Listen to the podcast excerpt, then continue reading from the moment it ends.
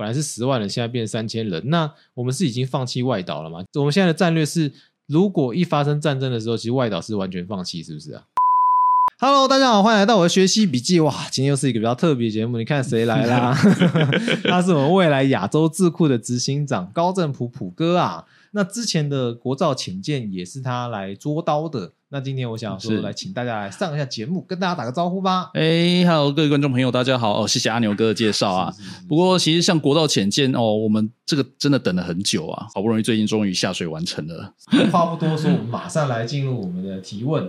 好，OK。那第一题我们就来问问呢，其实大家争议点之一的下水仪式，虽然我们在影片中也有提及啊，有很多国家也是一样，有同样类似的仪式，但是很多人呢，还是没有看到影片的标题就开枪了。那这边也可以帮我们补充一下，有哪些国家有类似的仪式吗？呃，浅舰的话，它的那个下水仪式啊，毕竟跟一般船舰的还是不太一样哦。它是要先把那个壳给封上了之后，代表说一艘新浅舰可以开始做后续的一些做动作，包含说它的一些下水测试之类的嘛，对不对？那它有哪一些国家有一样的那个动作？哈，其实包含像那个呃，巴西、土耳其、俄罗斯、法国跟韩国。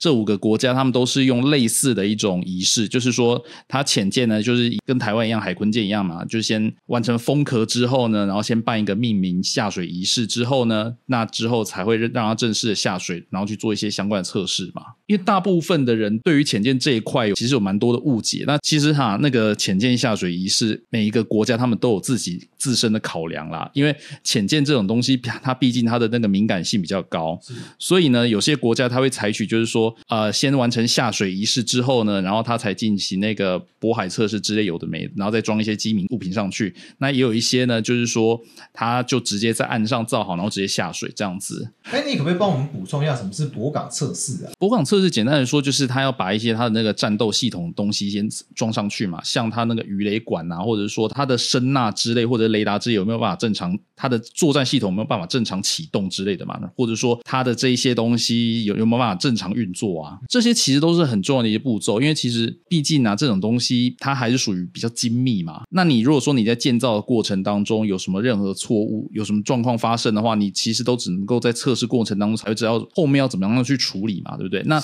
当然，因为这一艘是第一艘的那个原型舰。对，通常啦，第一艘的话就是造出来之后，大家就先抓问题，嗯，抓说后续有可能会遇到什么样的状况，所以通常第一艘大家就是赶快有什么样的问题，就趁第一艘有出现的时候赶快抓一抓，这样的话进入量产期之后呢，才会不会造成那么多的问题。是，哎，那我可以询问一下，就其实在范奇斐提出了一个想法，就是。其实国造潜舰这个地方有争议，他认为啊，不太需要。花这么大的预算来做国造前舰，他是希望应该可以做一些什么水下鱼雷啊，或者这些非对称的作战。那你的看法是什么样？应该说，以一个正常国家的那个海军战略来说，它是要同步进行才行。尤其是像以台湾这种。周围海域哈，你有深海地形，你也有那种浅海大陆棚地形的地方，你这种海底地形那么复杂区域，你最好是两种东西都要有。是，那我们现在如果钱台湾钱不够，你会比较赞成哪一个呢？就看要不要分期付款嘛。对啊，因为 其实不管怎样，你觉得还是应该是要硬上两个都应该。因为基本上，因为基本上不管是哪一个国家啦，对于国防方面的话，不管是哪一个国家，他们其实他们一定是说这两个都要，然后只是说是谁先写谁后的问题而已。那当下他们可能会做的选择就是说，呃，哪一个比较容易先取得，那就先先让哪一个上线这样子。像以最近来说的话，就是那个呃，其实像美国海军呐、台湾的海军呐，或者是说日本、韩国，他们其实都有在推那个水下无人潜舰跟所谓的那个智慧鱼雷。对，没错。呃，简单的说，因为这种东西其实相对量产速度比较快一点，没错。然后呢，因为它体积小。那也不会造成人员伤亡，但是又因为它是属于在靠近比较暗迹的地方，因为其实如果说潜舰离那个我们的那个岸边的那个指挥中心太远的话，它其实有可能会失联。那失联的话，其实我们没办法知道说它发生什么状况，这样的话我们就没办法进行所谓的故障排除了嘛。其实像这些国家，他们为什么也会需要盖这些无人潜舰，或者是说用那些呃水下智慧鱼雷之类，就是因为作战需求会有需要啊。了解，了解。对，就我听你讲完，感觉应该确实是都有需要，因为为什么？对，作战的方式是完全不一样的。对，不过其实像那个台湾的话，应该说这种水下无人潜舰啊，跟水下鱼雷这种东西，我们其实很早就在开发了。啊，你有跟你有玩过那个遥控飞机、遥控船之类的嘛？对不对？像这些公司啊，他们有很多。哦，我就讲那个雷虎公司，他就是做那个模型船。这个这个不是点名啊，这个只是那个国防航太展上面那个看到他们的简介。哎，他们家是做那个遥控船起家的，遥控玩具起家的啊。他们现在也踏入航太领域啦，也踏入航太国防领域啦。那他们就是把他们这方面的技术就直接应用过来了嘛。那其实结论就是，其实功用不同嘛，但依你的看法，应该还是要同步进行。是的，没错。好，OK，那我们进行下一题。那除了国造潜舰以外啊，那其实大家很关关注所谓的无人潜舰跟智慧水雷。那这部分有没有什么更多的内容可以帮我们补充啊？哦，其实像我们最近的话，就是像海军的海军的那个汇龙专案呐，它最快已经年底就要下水了。是对。那汇龙专案的话，其实就是呃台湾的那个水下无人潜舰其中一环。那包含说，那它这个部分的话，嗯，因为其实他们一直保密啊，这部分保密蛮多的，所以我想我们还是等到年底才会看到更进一步的消息。是是是，好。有可爱的网友表示啊，哎，这种东西直接跟中国买就好啦，保证不会被美国坑嘛。那这有什么要跟他说的话？哎，成龙说过一句话：中国制造的会爆炸。我要买一个呃电视机，我买什么？我一定买日本的，中国的会爆炸。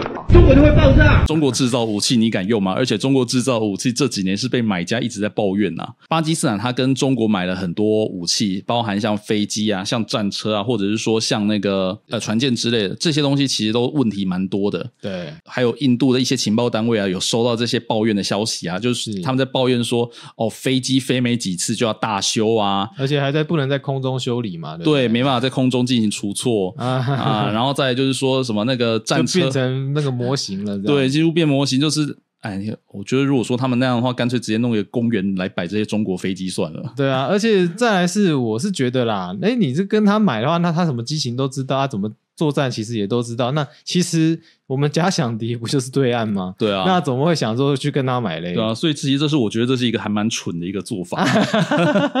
好，他说的哦。也有人说啊，马政府时期对于国造潜舰的投入的时间跟经费，其实根本就是蚊子腿啊。嗯，那这个政绩其实可以完全算在蔡政府身上，也是没有问题的。那可不可以稍微聊一下马政府执政时期的国防大概是什么样的走向啊？哦，首先嘛，第一个就是那个整体预算开始降低嘛，因为从二零零九年大概是三趴，可是到马政府的执政最后一年二零一六年的时候，那个时候只剩下两趴。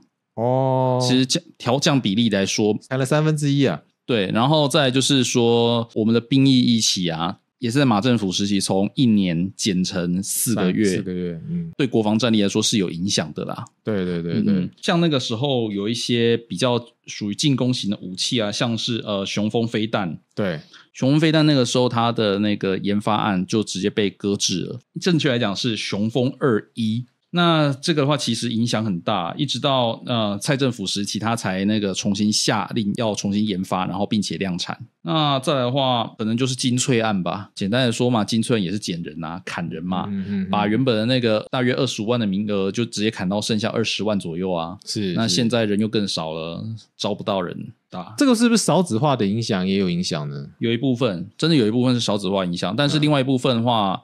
说实话，因为他那个时候毕竟他有一个义务役士兵，他有义务役士兵可以去填补这个空缺，但是他直接砍成全志愿役之后，其实相对来说确实是有影响到这个战斗力啊，嗯，有影响到整体国军的员额啊，是是，对啊。那其实虽然有很多人说志愿役士兵比较容易有战斗力，义务役士兵可能就只是觉得来打混，其实啦，不管是志愿役或义务役啦，他们来当兵。总是会有人想要打混，有些人会想要认真做事的嘛。嗯嗯，对。但是你总体人员变少之后，影响真的不小。了解了解。嗯，那个时候金催案影响最大的其实是，呃，他把很多原本的那个旅级单位砍成营级单位。简单的说，他从原本是一万人的单位，他硬是直接把你砍掉一半，只剩下五千人。五千人对。那像那个金防部、马防部这种地方嘛，他们在呃，可能几十年前，他们那个是因为是战区嘛。对，那个时候岛上驻兵呐，最多是达到大概十万人了。哦，这么多。对，但是现在剩下多少？三千，三千人哦。对，现在满编是三千，实际上大概平常大概就是一两千左右啊。那我比较好奇的是，就是说，呃，像这样的一个部署啊，本来是十万人，现在变三千人，那我们是已经放弃外岛了吗？我们现在的战略是，如果一发生战争的时候，其实外岛是完全放弃，是不是啊？其实守本岛反而比较容易，守外岛反而不容易，因为我们要考量到一个比较现实的问题是补给能力对，跟进攻能力。我们要如果要补给外岛的话，会有一个困难，就是说，因为外岛其实它就直接紧贴着福建沿海。如果说我们要补给外岛的话，我们会不会这些补给船就直接被击沉了？所以基本上现在战略已经调整到可能暂暂时外岛就是再见了，这样吗？嗯，应该会这样讲，应该会这样讲。外岛会变成是属于一种以解放军的角度来讲啦，他们也不一定会花精力在外岛上面，他们也会觉得说，我何必管这两个岛？我为什么不先绕过他们？而且以他们现在战斗力来说，他们是可以绕过的。哦，所以反正先打本岛之后再说吧，慢慢对，剩下以他们来讲的话，直接打本岛还不如比较快，而且。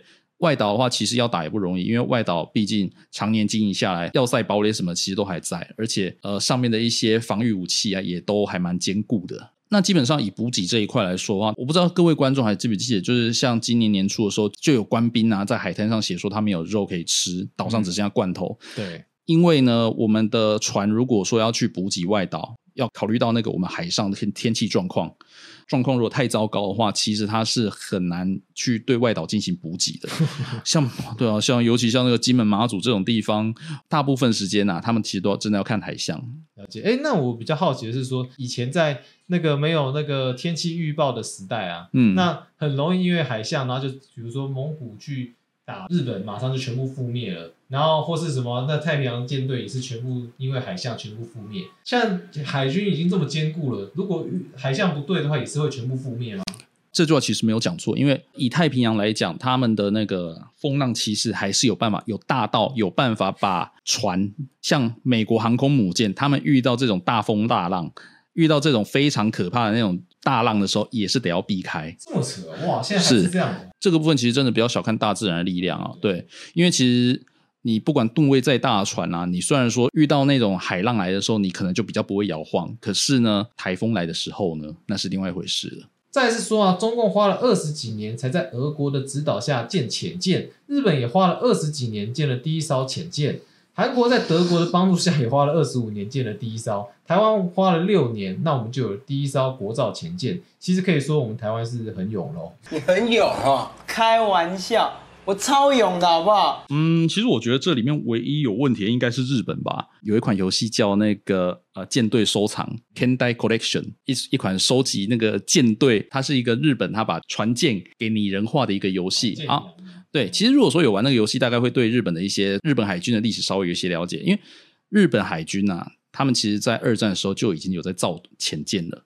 对，那那个时候造潜舰就是我们大名鼎鼎的三菱重工。日本从很早就在造潜舰，所以他们应该是说花了二十多年才终于得到允许，可以重新开始建造潜舰。了解。对我们为什么有办法花六年就可以完成？因为简单的说嘛，就是因为我们都已经有秘籍了，我觉得少走很多弯路，少走很多弯路，对，我们就会比较快，会比较顺利。所以我们在浅见设计上啊，我们就而且加上说有很多的大师，有很多的专家过来指导，这样的话，其实我们相对来说就速度就会快很多啦。剩下唯一的问题大概就是说，你现场的那些组装的工人啊，他们的那个技术有没有办法到位？我说真的啊，以六年来说的话，我们确实是还蛮快的。浅见这个技术啊，钢板的一些制造啊，还有你一些焊接焊接技术啊，这些都不是一朝一夕可以弄出来的啊、像特殊钢板的这种制造技术啊，我们的中钢其实也是到几年前才彻底掌握。哦，像浅见的耐压壳的，它这种钢板啊，它是非常特殊的材质，而且每一个国家都是管制出口。对，美国管制出口，日本也管制出口，韩国也是管制出口。对，那会不会也会因为比如说其他国家开始对我们抵制，我们就拿不到原料，我们就开始没办法前进国造了呢？因为这个钢板其实我们已经有办法自制了，哦，所以我们也没有也就会没有原料吗？主要是这个问题。原料的话，其实就想办法找嘛，有钱总是会有办法的，不是这样子吗？因为重点还是你的制造技术嘛。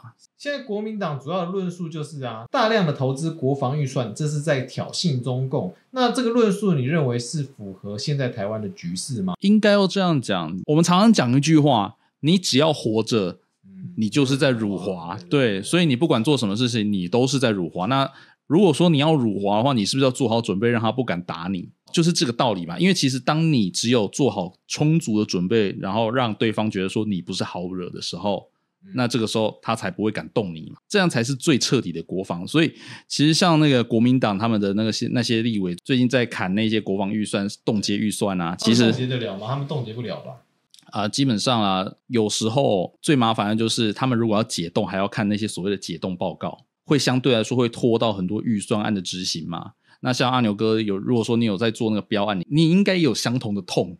如果说他们政府单位因为这个预算被卡住的话，他是不是就没有办法发包，没有办法发标案给你？嗯，那这样的话，就会其实就会影响到你后续的执行了嘛。就是因为这样子，所以我们才会需要说，你无论如何啦，你的国防预算其实尽量不要让它少，而且你必须要去投注很大一部分在你的那个人力训练跟你的研发上，尤其是说你的那个人力训练啊，跟你研发还有你一些装备保养，这些都需要钱啊。那我不晓得国民党他们为什么会认为说投资国防预算是挑衅，他们是在保护我们呢、嗯国军是在保护我们。过去国民党一直都说自己是跟那个国军站在一起，可是现在的国民党的行为的话，感觉就不是那么一回事了。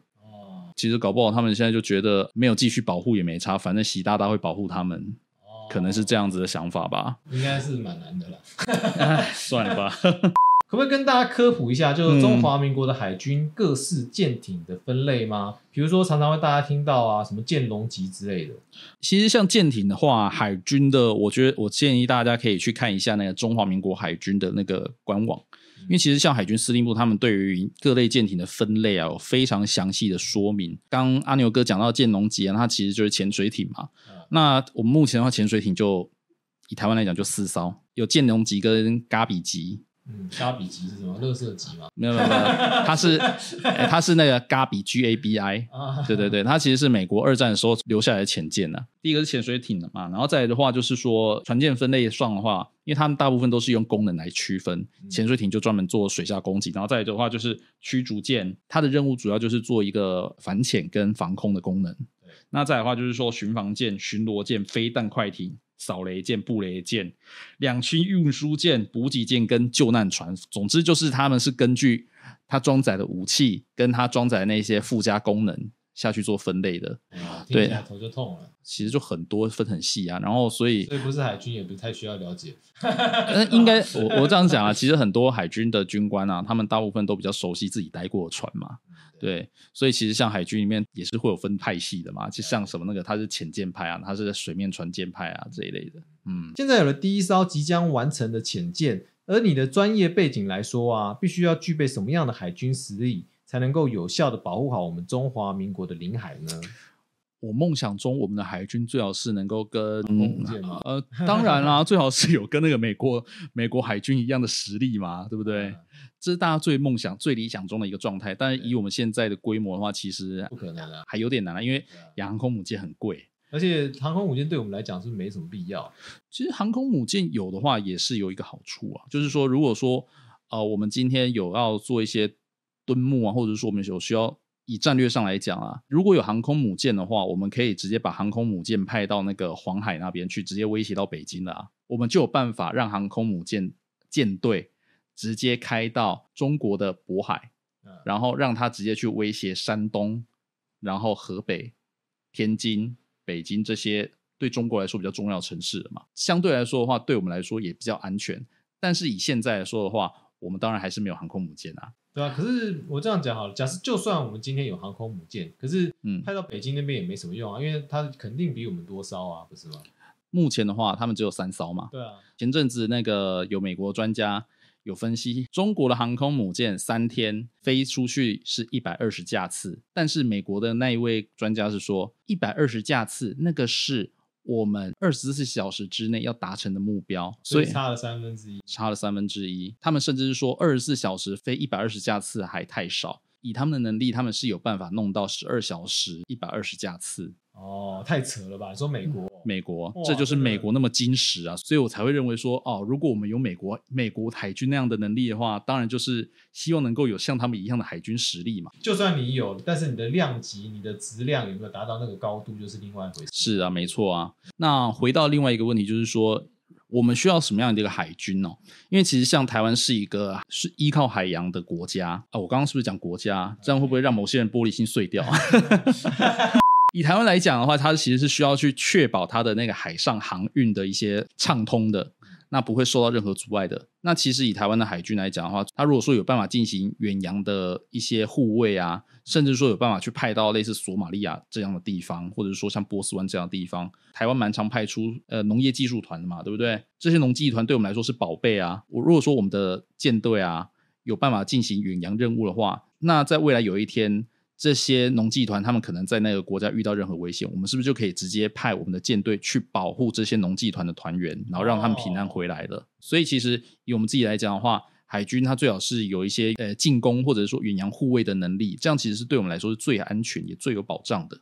那其实还有一个问题啊，我们常常在说浅见国造，浅见国造，那多少的比例来算是浅见国造啊？那其他国家又有什么样的例子呢？因为其实像以我们自己目前的浅见来说的话，海鲲号的话，它目前上面是呃百分之四十是国造的哦，四十对，那剩下百分之六十其实还是得要靠外面购入。简单来说，我们就还没有制造这些装备的 know how，我们还是需要慢慢学，因为我们也毕竟有在这边组装的一个经验了。等到我们这边的厂商也有这样的制造能力之后。像那个比例有办法再慢慢拉高，当然以他们来讲的话，他们希望说有办法拉高到百分之百嘛，因为这样的话其实是最有保障的一个状态，对啊，因为其实像很多国家，他们如果说觉得自己制造出来这个成本太高，他们也会选择跟外面购买，对啊，因为其实像那个美国，他们也会跟德国买东西啊，以美国的那个战车来说好了，M1 系列战车啊，他们的炮管。就不是自己生产的，他们就是跟德国莱茵金属购买的。好，讲到底啦，假设我们今天前舰就是那两三艘，就算我们完全自制，